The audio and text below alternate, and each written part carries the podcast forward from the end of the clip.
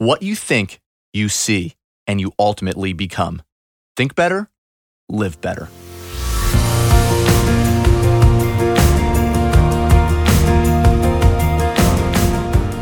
Welcome to the Think Better, Live Better podcast. We're your hosts, Mark and Angel Chernoff, New York Times bestselling authors and creators of the popular blog Mark and Angel Hack Life.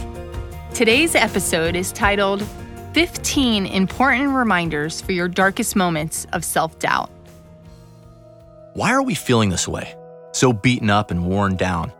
Why do we, who start out so passionate, courageous, worthy, and believing, become so utterly bankrupt by the youthful age of 30 or 40 or 50?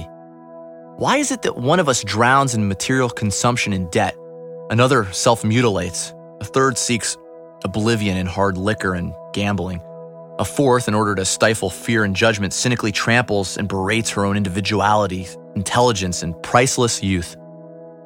Why is it that once fallen, we don't attempt to rise back up?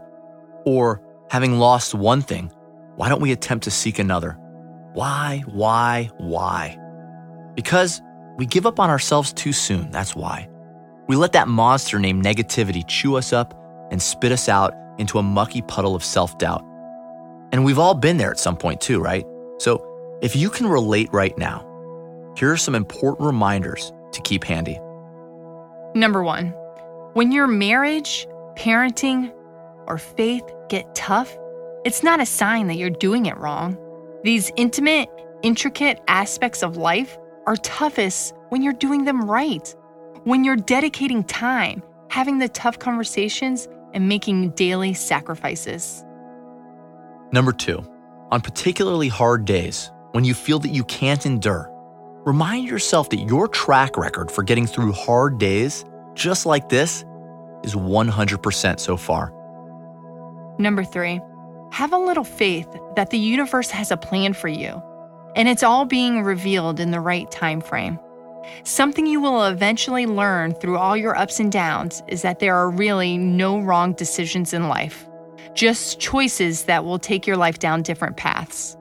Sometimes you must get hurt in order to grow, or lose in order to gain. Sometimes the lesson you need most can only be learned through a little pain. Number four, pain is inevitable. Suffering is optional. Number five, life is not about maintaining the status quo. Life is not about playing it safe every second.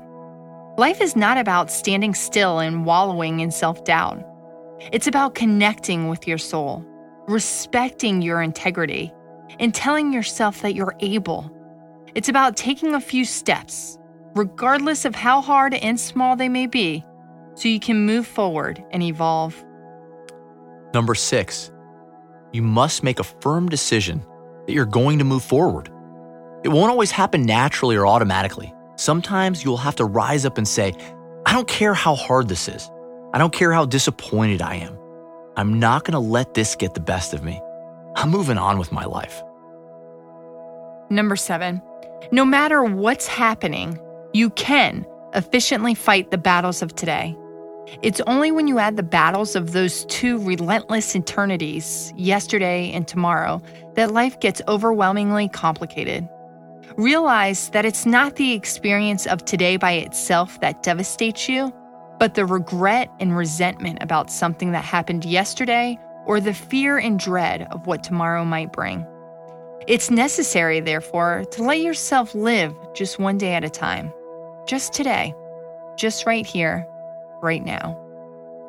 Number eight, when you stop worrying about what you can't control, you have time to change the things that you can control. And that changes everything. Number nine, don't worry about mistakes and failures. Worry about what you're giving up when you don't even try. Number 10, making mistakes means you're actually doing something in the real world and learning from it. Listening or reading is often just listening or reading. It's not real learning. Real learning comes from making mistakes, and mistakes come from gradual implementation. Number 11. If you never go after it again, you'll never have it. If you never ask again, the answer will always be no. If you never step forward again, you're stuck right where you are. Number 12. In the space between, I'll try again and I give up, there's a lifetime. It's the difference between the path you walk and the one you leave behind. It's the gap between who you are capable of being and who you have become. It's the legroom for the fairy tales you tell yourself in the future about what could have been. Number 13. Everyone has a little talent. What's rare is the courage to follow it into the dark places where it leads and beyond. Number 14. Courage doesn't always roar. Sometimes it's simply that little whisper at the end of the day that says, I'll try again tomorrow. 15. If you're still sitting there thinking, things should be different right now, take a deep breath. That's not true, and you know it. Because if it were, things would be different right now. Stay present and focus on what you can create today. And tomorrow will reveal itself exactly as it should, just as yesterday already has. Right now, it's your turn to reinforce your better judgment. You know this, right? All the love and validation you need is yours to give yourself today. So let it sink in deep right now. And then leverage the reminders that we've just discussed as needed and, and let it sink even deeper and deeper into you. You know, someday everything will make better sense. Good things will transpire in your life, even if things don't turn out exactly the way you anticipated. And you'll look back at these past times, maybe even the struggling present times, and ask yourself, man, how did I get through all that? So take a deep breath right now and another. And let's talk about this a little more. Self doubt is tough, right? We struggle too. Nobody's ever above that. No one's ever going to run into um, a difficult situation where they don't question themselves, right? They're up against a challenge. We're up against something new, a new experience that that that forces us to be a bit uncomfortable. And in those moments, we don't look at us ourselves, right? Like, oh my God, I, I can't do this. I'm not good enough. Um, Angel, can you think of like a time in your recent life where you you kind of questioned your own abilities of being able to push forward um, confidently and successfully?